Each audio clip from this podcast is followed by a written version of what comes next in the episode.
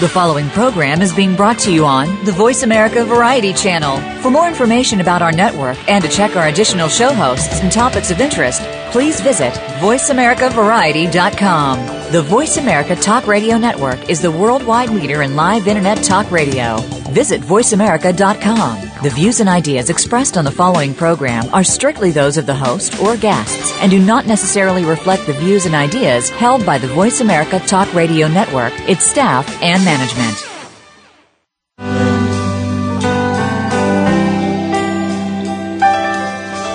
Chose to take a journey down a long and dangerous trail. Chose to serve your country, and we know you served us well. But now you're back, and it's our duty to keep you safe and warm. Shake your hand and welcome you back home with open arms. We're America, your family, the land of liberty. We're thankful for your sacrifice, your fight to keep us free. We are America, and we truly do believe you're the backbone of our nation. Thanks to you, we're living free. We're a quilt of many colors, and we breathe red, white, and blue. We're America, your country, and America It has been said that we are but one generation away from forgetting our history. Welcome to American Heroes Network, where we serve our American tradition. With Gary Ray, along with his co host Linda Crater, and other prestigious co hosts. In our program, you will hear firsthand the personal accounts of heroes whose unselfish actions have contributed to the traditions and values that represent the soul of America. You'll also hear from our partners and affiliations presenting news events and ways that our veterans and their families can rebuild their lives. Now, here is Gary Ray with his co host Linda Crater and other prestigious co hosts.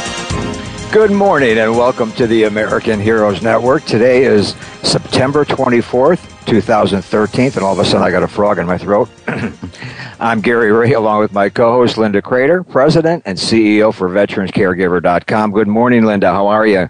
Good morning, Gary. I am just fine, thank you.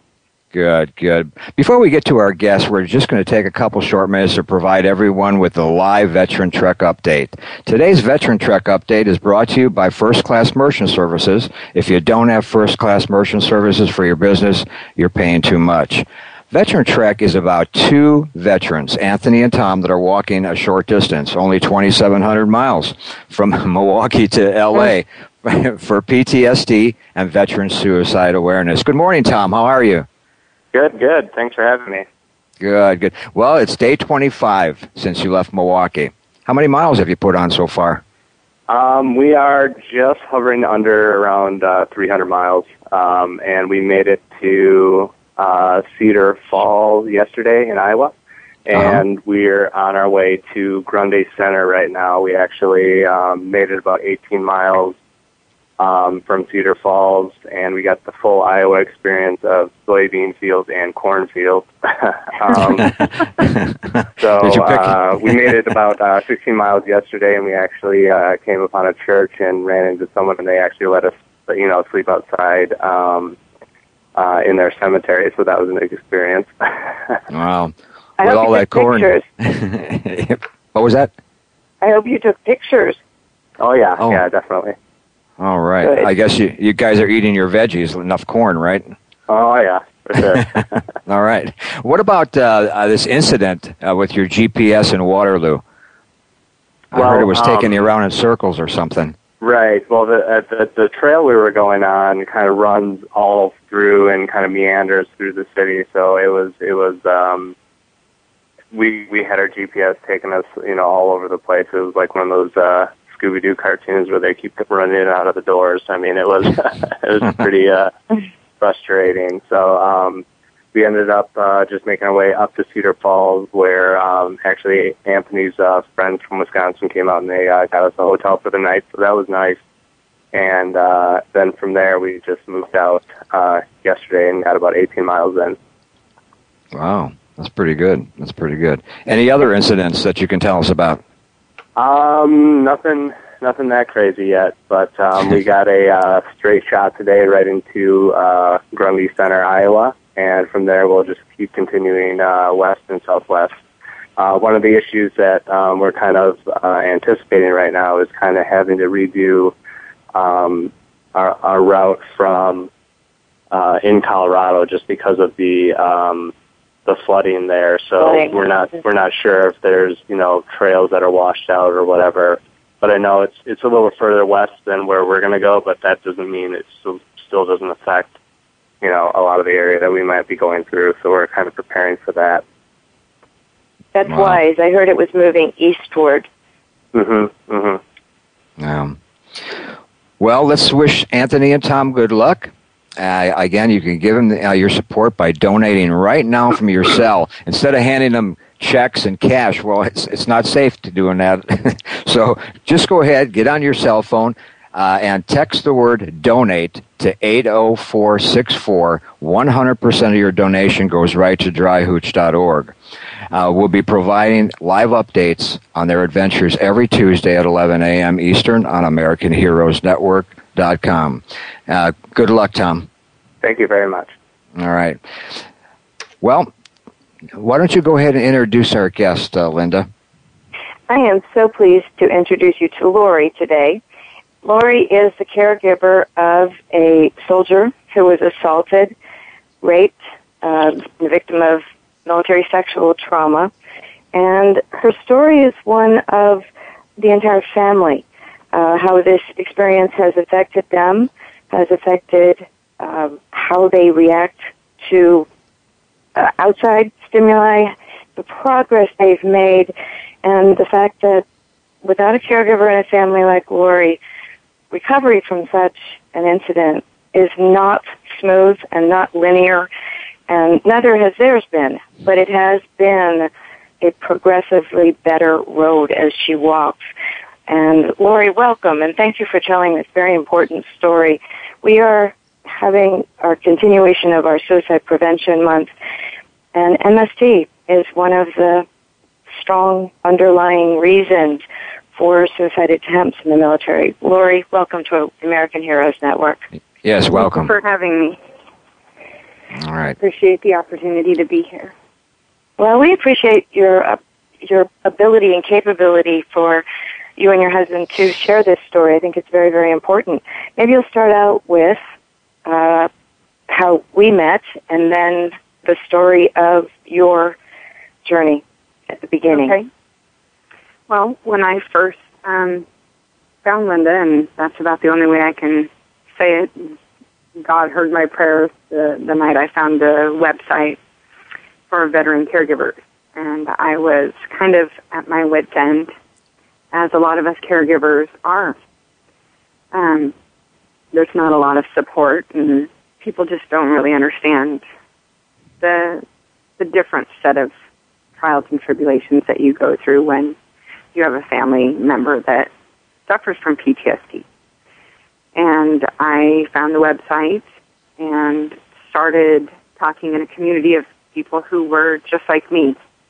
And it was an outstanding form of support and just a great way to explain what I was going through and some of the issues I was having and just have people listen without judgment and be able to give me advice or just listen and share their own stories. So Linda was amazing. Her and I contacted over the phone and have, gosh, been talking for, I think, over three years now.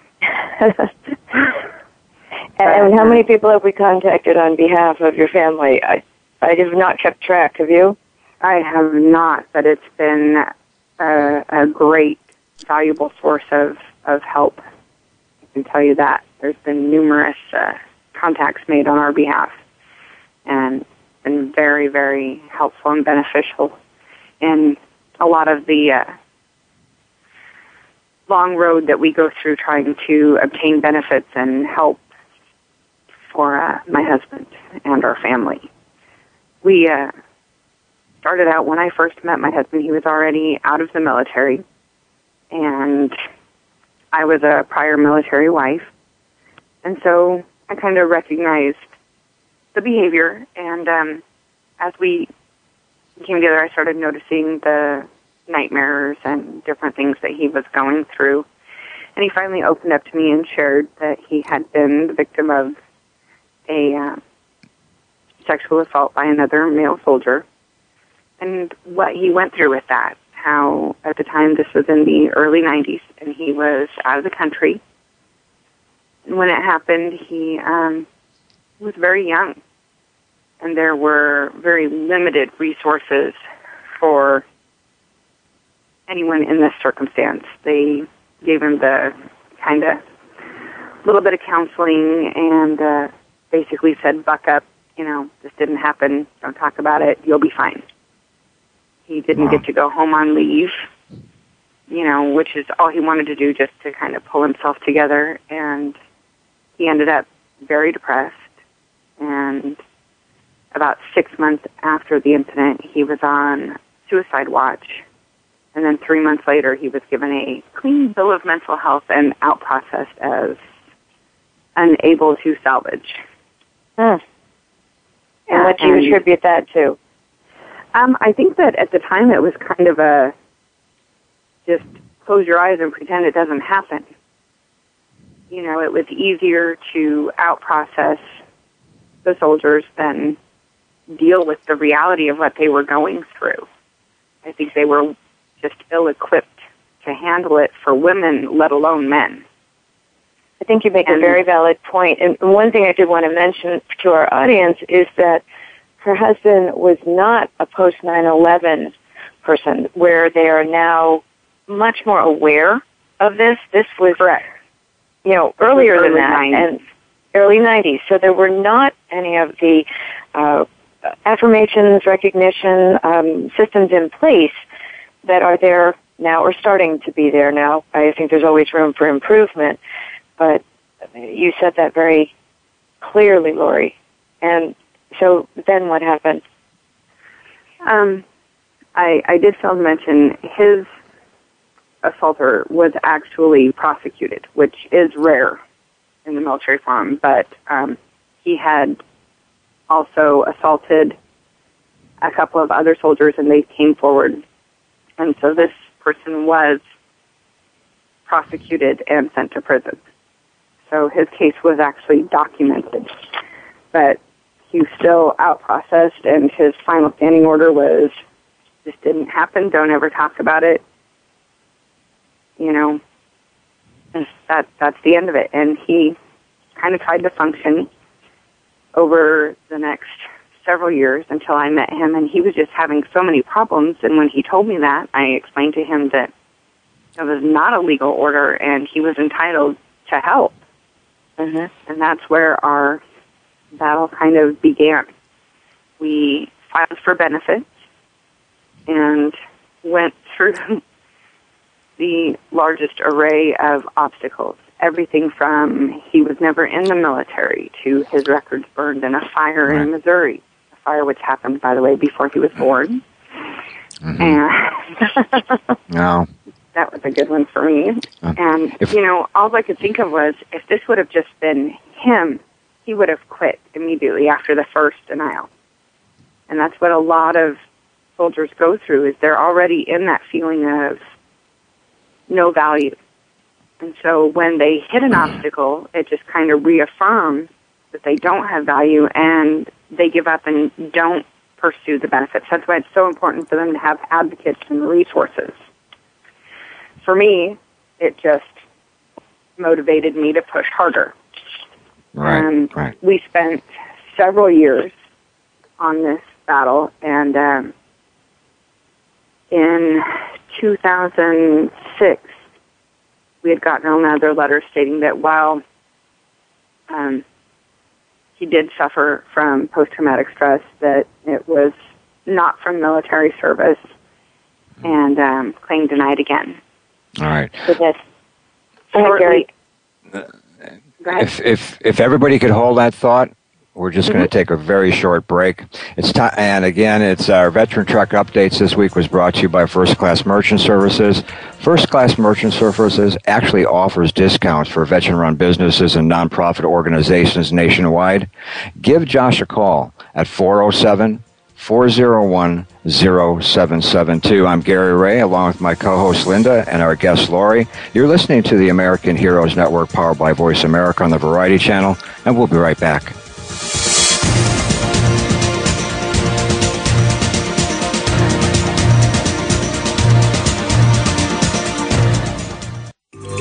Out what's happening on the Voice America Talk Radio Network by keeping up with us on Twitter. You can find us at Voice America TRN. Are you ready for another meeting? Do you leave wondering if you've made any progress? Or was it just another organizational reorganization? Are you looking for a way to change that and make progress? Tune in to the Voice America Variety Channel every week for educational leadership. What else is possible? With hosts Mary Meduna and Margaret Ruff. If you're ready to energize your leadership and create new possibilities, join us for a chance to look through a different lens and gain a new perspective every Thursday at 5 p.m. Eastern Time, 2 p.m. Pacific Time on the Voice America Variety Channel. Do you know that over 70% of Americans with severe disabilities are unemployed? Are you one of the 2.5 million Americans with epilepsy? If you are, or know someone struggling with these issues, tune in to Disability Matters with Joyce Bender. On the show, Joyce will discuss these issues as well as others. She will have on nationally known guests that will offer helpful insight on disability matters and let you, the listener, call in with your questions and concerns. So if you struggle with a disability or know someone who does, listen to Disability Matters with Joyce Bender, heard every Tuesday at 11 a.m. Pacific Time here on VoiceAmerica.com. Stimulating talk gets those synapses in the brain firing really fast. All the time. The number one internet talk station where your opinion counts. VoiceAmerica.com.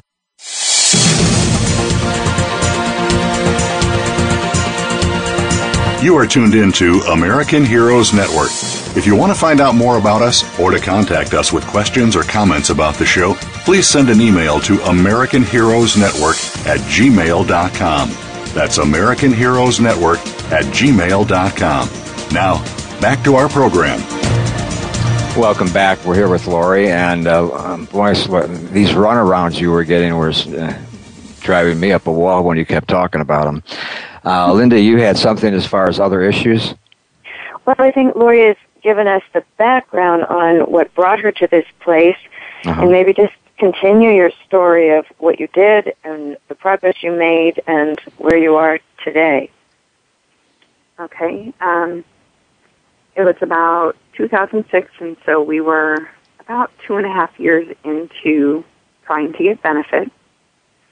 And he was suffering from depression. He'd always had the the PTSD, kind of the flashbacks and nightmares, but things were starting to escalate and I was worrying about him, you know, taking too many pills or other things. He just was very despondent and was starting to talk a lot more about it would just be better if he wasn't wasn't around. And um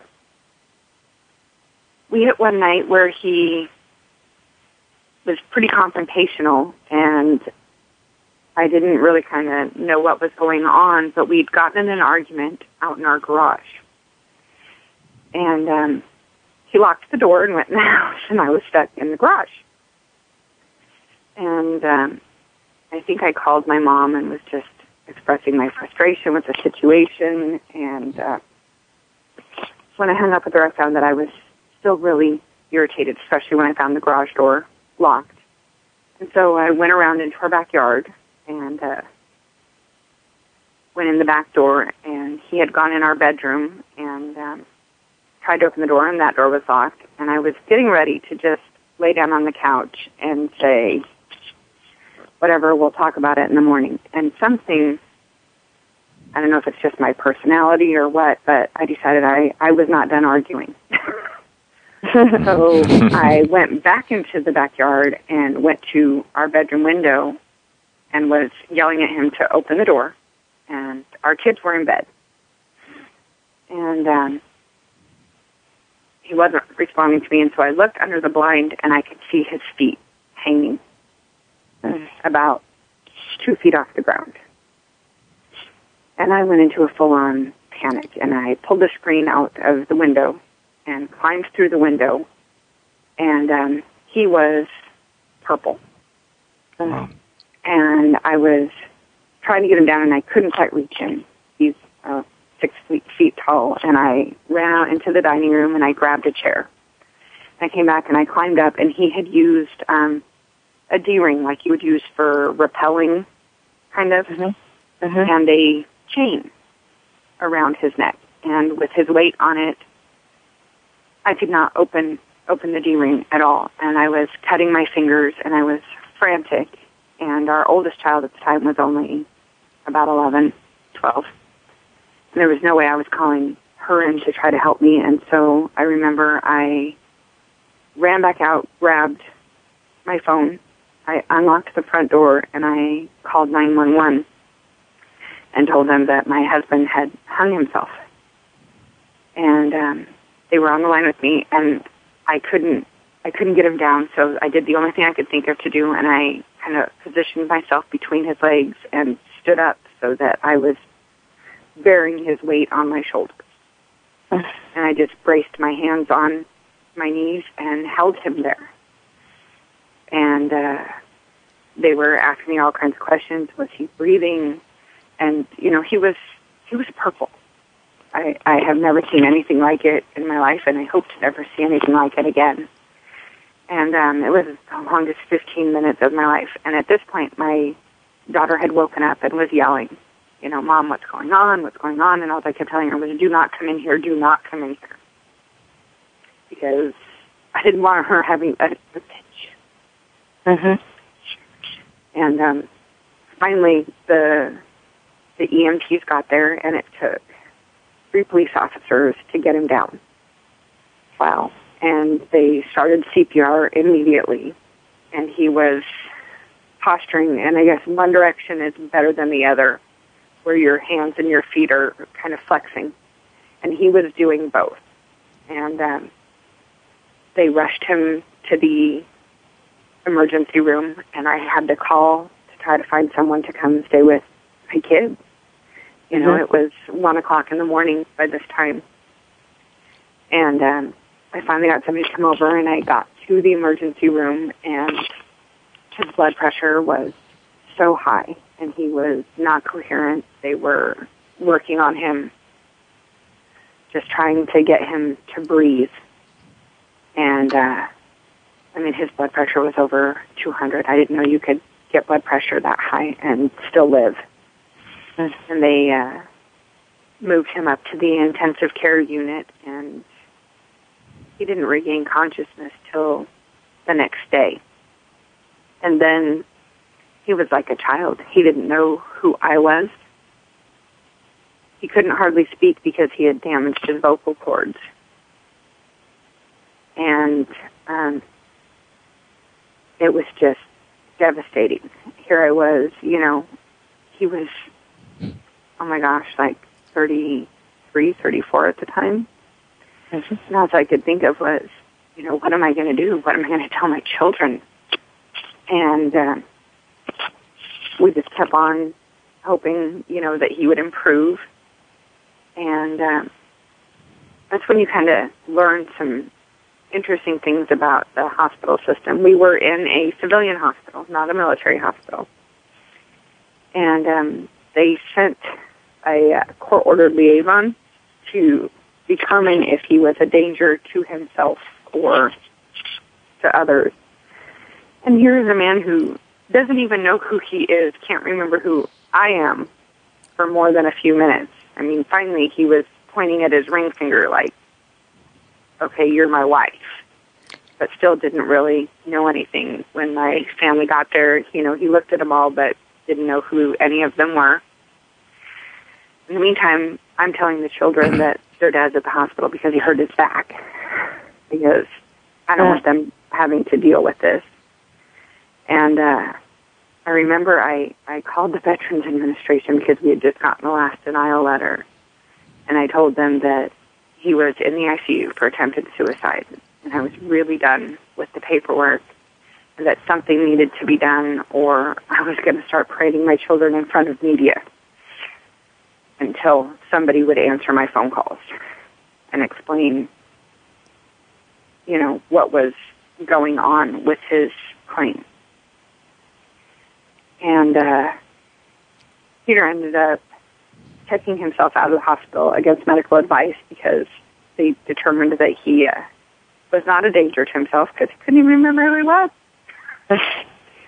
and uh, so he signed himself out of the intensive care unit before they could finish um, all his diagnostic. He had aspirated into his lungs, uh and um, he still suffers from short-term memory loss to this day. Um, we finally did get his disability, and um, it's been still a continued long road. I would like to say that he has improved, but the reality is he has not. He is agoraphobic at this point. The only way we get him out of the house is if he is medicated a lot, and uh, we have several people around. He has not been past our yard in over a year. My children live with a home where all the curtains are closed all the time. The alarm is set on the house most of the time. Um, at night, for sure. Doors are always dead bolted.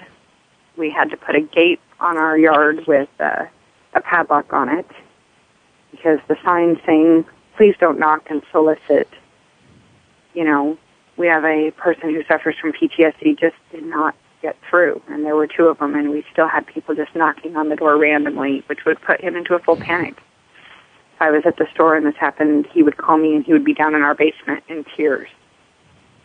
And it bothers him immensely. You know, he's like, here I was in the in the military, and I can't answer my own front door. So he suffers from a lot of issues with self worth. Mm. And um, Laura, talk about how you. I'm sorry. Go ahead. Go ahead. Eventually, I know that he was willing to accept some counseling, and in order to do that, you needed home based because he was agoraphobic. Maybe you can tell how you worked around getting that to happen.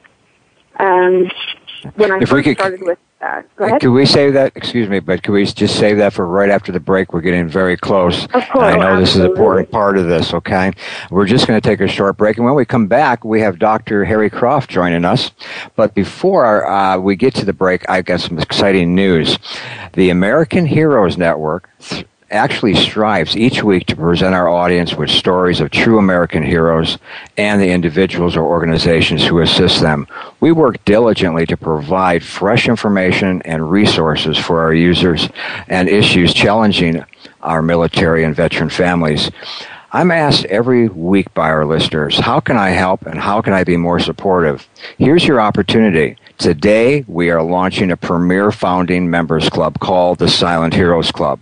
This exclusive membership has been created to keep the voice of our veterans alive and bring awareness, education, excitement, and most importantly, hope to the gray reality that exists for the hundreds of thousands of troops that are already home and coming home that are facing many challenges. Members must have a compelling desire to assist and support the men and women and their families of our armed forces. Our goal, mission, and objective is to create awareness in communities across America and not only the invisible injuries such as T- uh, PTSD and TBI, but also awareness that every 65 minutes a veteran commits suicide. This is your call to action. Go to the AmericanHeroesNetwork.com from your computer or any mobile device and become a founding member today. As a member, you'd be helping our American heroes and families heal, thrive, and successfully transition into civilian life. So what are you waiting for? This is an opportunity to be part of an elite group of supporters that stand behind our veterans and military families. I'm Gary Ray, along with our host, co-host, Linda Crater, and our guest, Lori. You're listening to the American Heroes Network voice, uh, on the Voice America Variety channel, and we'll be right back.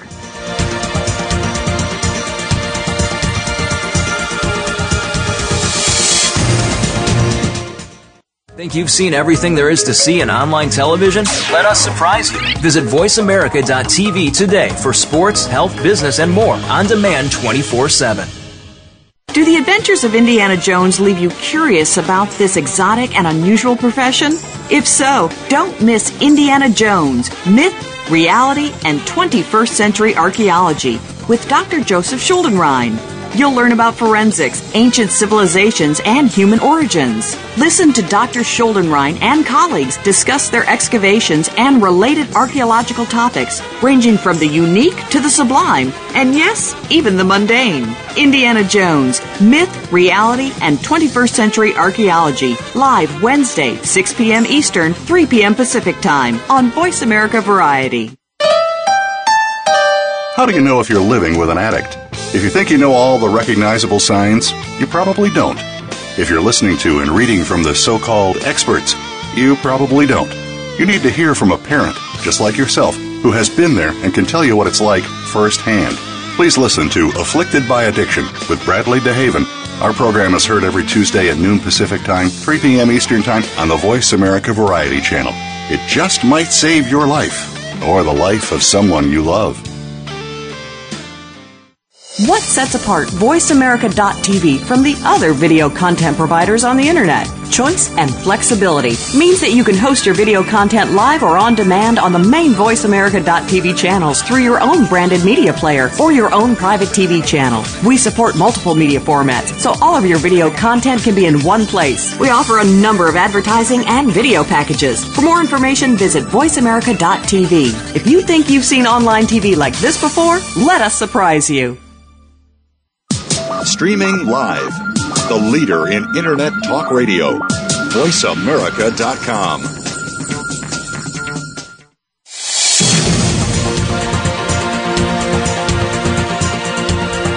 You are tuned in to American Heroes Network. If you want to find out more about us or to contact us with questions or comments about the show, please send an email to American Heroes Network at gmail.com. That's American Heroes Network at gmail.com. Now, back to our program. Welcome back, and uh, we just came back. We have another guest that uh, actually are in our conversation. Uh, Linda, why don't you go ahead and tell us a little bit about our new guest? Well, our, our new guest is actually a former guest, Dr. Harry Croft, who is a psychiatrist with extensive experience in treating PTSD, the underlying origin of many, many different kinds of PTSD, including MST. And we're honored that Harry is joining us today. Before we go in there, Lori, I think it'd be good if you completed your story where you were, and then you and Harry can talk about some of the challenges and things that you've done and coped with, and where you are today. Okay. Um, I was talking about how um, currently where we're at is that you know we live with uh, basically kind of a lockdown fortress in our home, mm-hmm. and Peter feels pretty safe in that environment. Um, I have been able to, through a long journey, obtain home-based services where I have a therapist who comes to see him in the home once to twice a week, depending on how he's doing. And um, she's doing some great work with him. And we also have a family doctor who takes care of his medical needs here out of the home as well. So, you know, we still have a, a long way to go. We're still working on getting aid and attendance, and uh, a whole new battle in itself.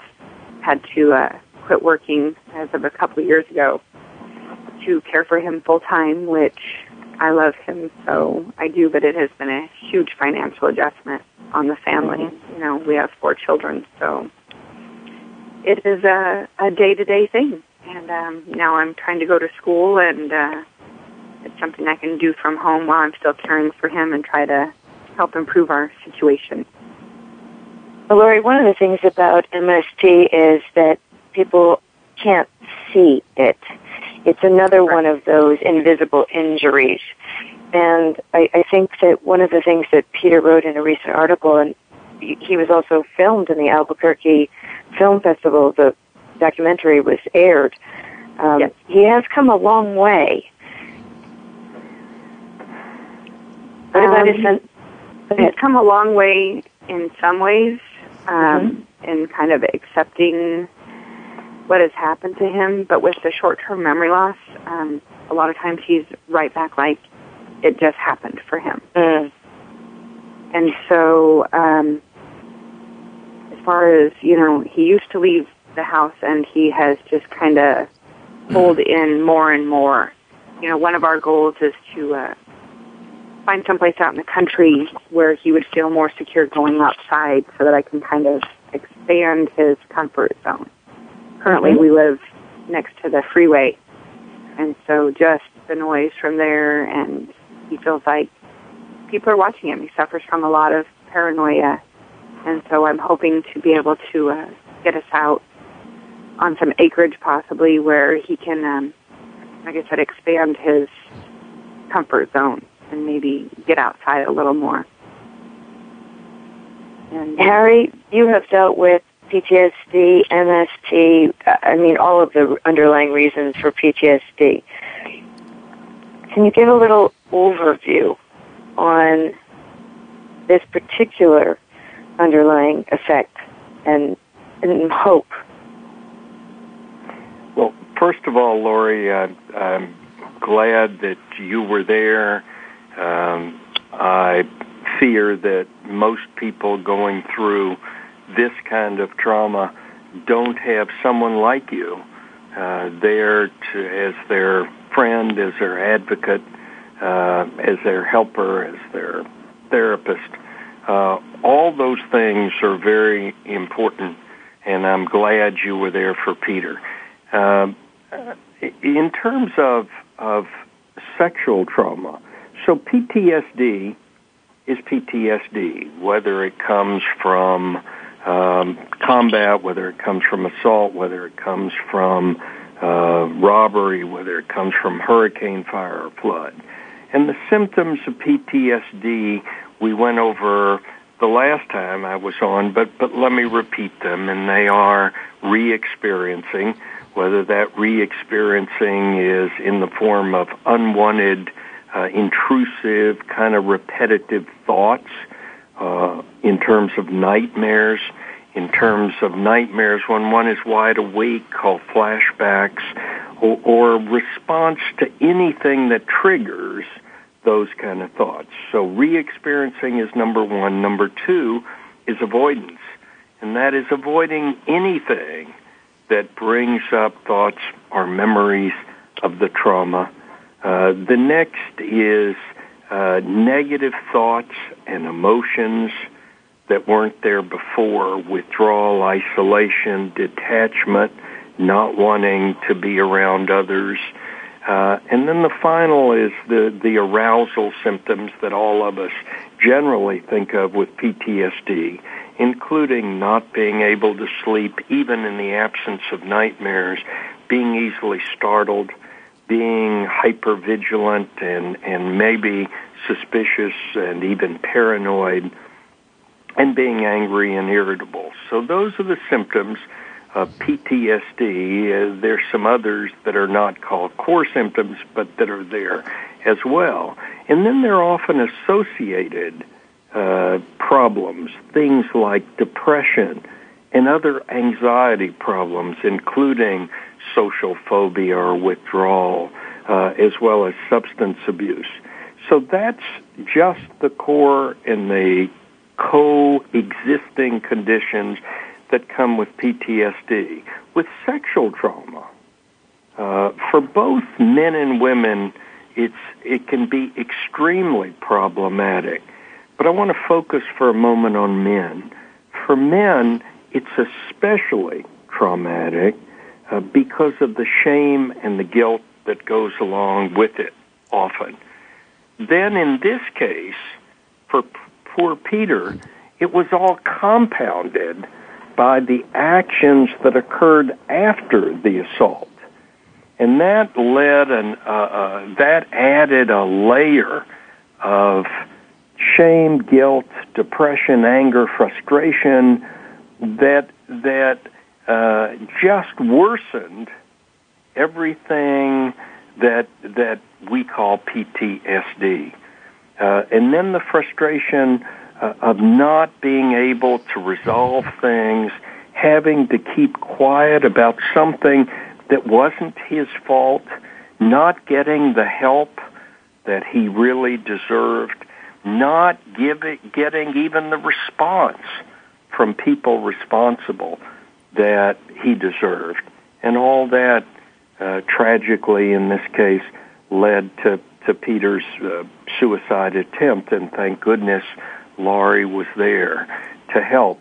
And now, now because of, of the, the biological processes that occurred as a result of the suicide attempt, there's now some brain function changes, the, the lack of memory, the lack of concentration, uh, that, that, that worsen not only the symptoms, but interfere with treatment as well. And so all those things are complications. I, I, I think the lesson from all this is that we need to take sexual trauma seriously, uh, whether it's in the military or outside the military, whether it's uh, in women or men, but especially in men in the military, sexual trauma can have as devastating an effect as being involved in combat. So I think the the real message is we need to take this kind of trauma seriously and we need to respond appropriately and unfortunately in Peter's case uh, until recently the response was not appropriate it was such that it just made everything worse so uh, uh, Laurie uh, in in now um, what, what do you see as uh, the future? Uh, how does it look to you? And how are you holding together, by the way? Um, it's it's hard. Um, I have to admit that you know there are a lot of days that I don't see a lot of hope for improvement because, as you, I mean, everything you listed off is pretty much our life. That is the big fruit salad of issues that that we live with, and um, and, Laurie, what, where is your support group? I'm sorry. Where is your support group, or do you have any? You know, I um, I try to get on Veteran Caregiver, but I honestly have not had a lot of time um, yeah. with the kids and with him, yeah. it's very hard. And a lot of times when I'm online, and Linda and I had talked about this a lot in the past, you know, he gets that paranoia. What are you doing? Who are you talking to? Mm-hmm. I was afraid that I'm that I'm going to commit him to a hospital because there's been more than that suicide attempt. Mm-hmm. I've always I've actually had to hospitalize him. I think three times for attempted suicide, and mm. that's not counting the the numerous nights that I've stayed up all night just praying that, you know, the amount of pills he took aren't enough to kill him. And and Linda and, and Gary, for for the listening audience, I think the message is that caregivers need support and help as well.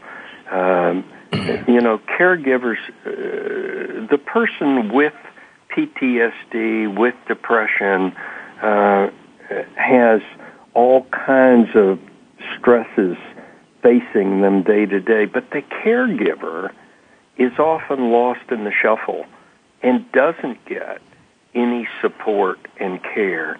And, That's right. they wear out. Uh, they're the battery that keeps life running.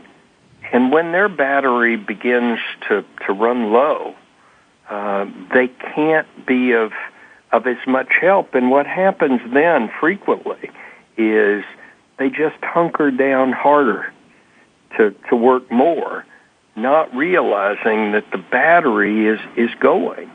And, Harry, and you were so need. right, and and that's where Lori and I connected on this. I know we're ready for another break, so hold that thought. We're going to skip the break. Oh, we are Go going to skip it. Okay, Mm, yes. perfect. Okay. Um, one of the things that you mentioned, Harry, is that the caregiver needs the support. I agree, obviously, wholeheartedly.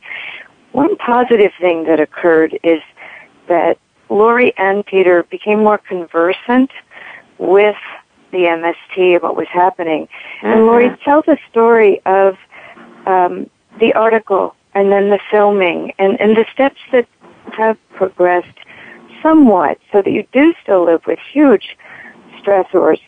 But there is now some more um, desire to share this so that others will not be victimized. Correct. Um, Peter did an article for um, Vet Journal and kind of told his story and explained what happened to him. And he kind of wrote it as a letter trying to reach out to other veterans who might be in the same place that he is and let them know that, you know, it's day by day, but you don't have to be alone. There's resources available. And he also um, agreed to be filmed for a documentary. He actually did two. Um, one of them I'm not sure. I haven't heard if it's come to conclusion yet. But um, and he's happy to do this, but at the same time, it goes hand in hand for him with this extreme shame, where he says, you know, he doesn't want to be the poster child for MST, but he feels like if he can help even one person to get the help and not feel that despair and need to end their life, that you know, that's what he needs to do. But then you know, we have the cycle with the short-term memory loss where he'll he'll do it and then he'll be like, "Oh, I can't believe I did that. I can't believe I did that. Please stop it. Please stop it." Yeah. And then it'll cycle back around. And he's like, "No, no, it's a good thing. It's a good thing." And then it's, "No, no, no, no, no, no, no. People are going to be knocking at our door. They're going to be harassing our children. You know, they're going to be saying, "Oh, your your dad, you know, he deserved it. He didn't stop it." You know, and Yeah. he has all these fears and emotions. And the kids and I, we actually sat the kids down when he did the documentary because they didn't know about the suicide attempt. They didn't know hmm. about a lot of things, but now our kids are ages, you know, 12 to 19. And the oldest knew because she had woke up that night. But, um, you know, it's hard because you, you deal with like our oldest had him when he was able to go and do things with her. And then she lost that. But the other kids never had it. So I, I sit there and I wonder which is worse, having it and losing it or never having it at all. And he interacts with them great here in the home where he feels safe. Like I said, that's why we're hoping to broaden his comfort zone so that they can, you know, do some things outside with their dad. But, you know, our youngest kids, they've never had dad at any of their sporting events or, you know, school functions. And they just accept that that's how it is. But, you know, it's not the life I would have chosen for my children. But at the same time, they were great and they supported him and they said, you know, Dad, even if even if that happened and even if people came up and said things to us, we love you. And it's important that you help other people. Good. And and and that will enable him to have some good feelings about himself. The fact that you know, although all these terrible things happen, at least I might be able to use my experience to help other other folks, and and that's positive. I, I, you know, fortunately, it sounds like your children are very resilient, and uh, uh, thank are. goodness for them that they are. Uh, You know, in my uh, as Linda knows, I've probably evaluated some 7,000 veterans now for PTSD, and uh, I probably in that number I've evaluated uh, male males, maybe 10 for sexual trauma, and it, it is so tough. I, I want everybody to understand. I I mean, female uh, sexual trauma is just as difficult. I, I'm not uh, diminishing the problems at all. But for males, uh, the whole issue of being gay uh, is is a big problem for many, and and what they say from this is, "I must be gay," or "Everybody will think I'm gay," and, And everybody. I'm with, sorry. Yes. yes, that's exactly what he deals with. Yeah, and and that that is so common, and what that does is brings about a whole nother layer of emotional distress to this kind of tragic behavior to the point that many men will refuse to even report it because mm-hmm. th- they they don't want anybody to know. And in Peter's case I read that that one of his big concerns after the event happened was that everybody would know. All the all the the soldiers around him would know. Uh, and everybody would in their minds be looking at him. The reason I, I say all this is I want everybody listening out there to understand this is not a little thing. It can be a very big thing. And then when it's compounded by all of the problems that Peter had, uh, it can be, it can uh, morph into something even bigger, even larger, even more problematic. And so I, I think uh, one of the messages I want to hear, those, uh, I want those listening to hear, is that the best thing you can do if you're a victim uh, is to to go talk to somebody, get help immediately. And, and as in Peter's case, I think things have changed since, since Peter went through this. I hope and pray things have changed. But, but, uh, get an advocate as soon as you can if this has happened to you. Somebody that you can trust maybe a chaplain, maybe a lawyer, maybe a JAG officer, uh, maybe a support group somebody that you can trust to help you out because as you see from Laurie's uh, discussion of Peter, uh, the, the, what happens after the event can be just as traumatic and just as difficult, and, the roads to navigate can be just as problematic as the original problem itself. Uh, I hope for Peter's sake that he continues to get help I, I encourage Laurie uh, that the therapist and the psychiatrist or the primary care doctor thinks out of the box in this case to try to offer things rather than just the usual standard treatments because I suspect in this case that's what will be necessary. Yes, we're pretty limited. He actually refuses to take most medications because he had such adverse reaction to several Yeah. that the only thing I can get him to take is, you know, a Xanax or a Valium if I have to take him out of the house.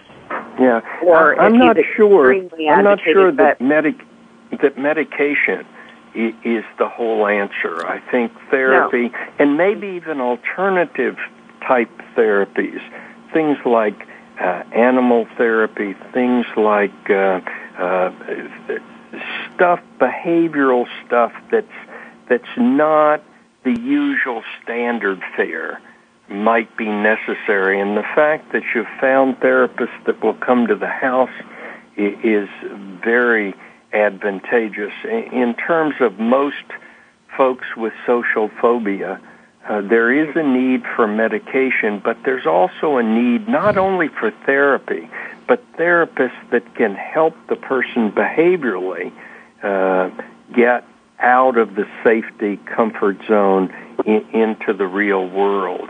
And, and so uh, I, I would encourage you and those taking care of Peter to think outside of the box to, to therapies. Look, you try them out. If they work, they work. If they don't, they don't. The, the complicating factor is uh, the brain dysfunction, uh, probably from the lack of oxygen for a while, that, that causes the memory difficulty. And so uh, each day can be a new day instead of the following day. Uh, Right. But you work around those things to hopefully make things better. Right. Well, we only have about a minute or two left, and Lori, I want to thank you for sharing your story. In our eyes, our caregivers are an elite group of true American heroes. I want to thank Dr. Croft and Lori for being with us today. Lori, would you like to share anything to our, for our listeners uh, in closing? just that you know if you have uh, a friend or a loved one who suffers from PTSD or MST, do everything you can to be supportive of them and not judgmental. Understand that you know it's easy for us to say what happened a long time ago. You know you've got to let it go, but the reality is is that you know some people just can't, and understanding and support is what they need the most. That's true. That's true. Dr. Croft, do you have anything you'd like to say in closing? Uh, Just, just that if if something like this happens, report it, get a support group, get the therapy you need. The earlier, the better, because the longer it goes untreated, uh, the more layers of of complicating factors are placed on top of it, and the more difficult it becomes to treat. That's right. Linda? I think I just want to thank Lori. I, I've known Lori now for, as she said, three years.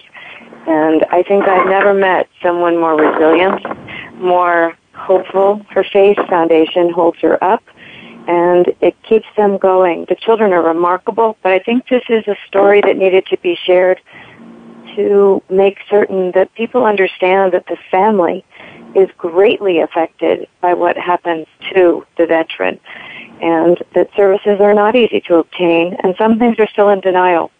So by hearing these stories, I'm hoping that help is more easily obtained. And thank you again, Lori. I know that was not easy today, but we really appreciate it. Yes. Thank you for having me. And thank you. Be sure to tune in next week for another live update with the Veterans Trek uh, on a 2,700 mile walk for PTSD and veteran suicide awareness. Live updates brought to you by First Class Merchant Services.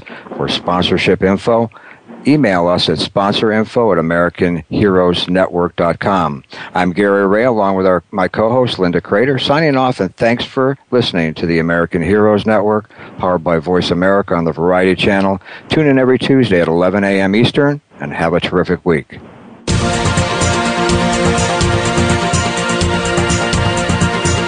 Thank you again for joining us for this week's edition of American Heroes Network. Please join Gary Ray and his co-host Linda Crater and other prestigious co-hosts again next Tuesday at 8 a.m. Pacific Time, 11 a.m. Eastern Time on the Voice America Variety Channel. Have a great week. We are America, and we truly do believe you're the backbone of our nation. Thanks to you, we're living free. We're a quilt.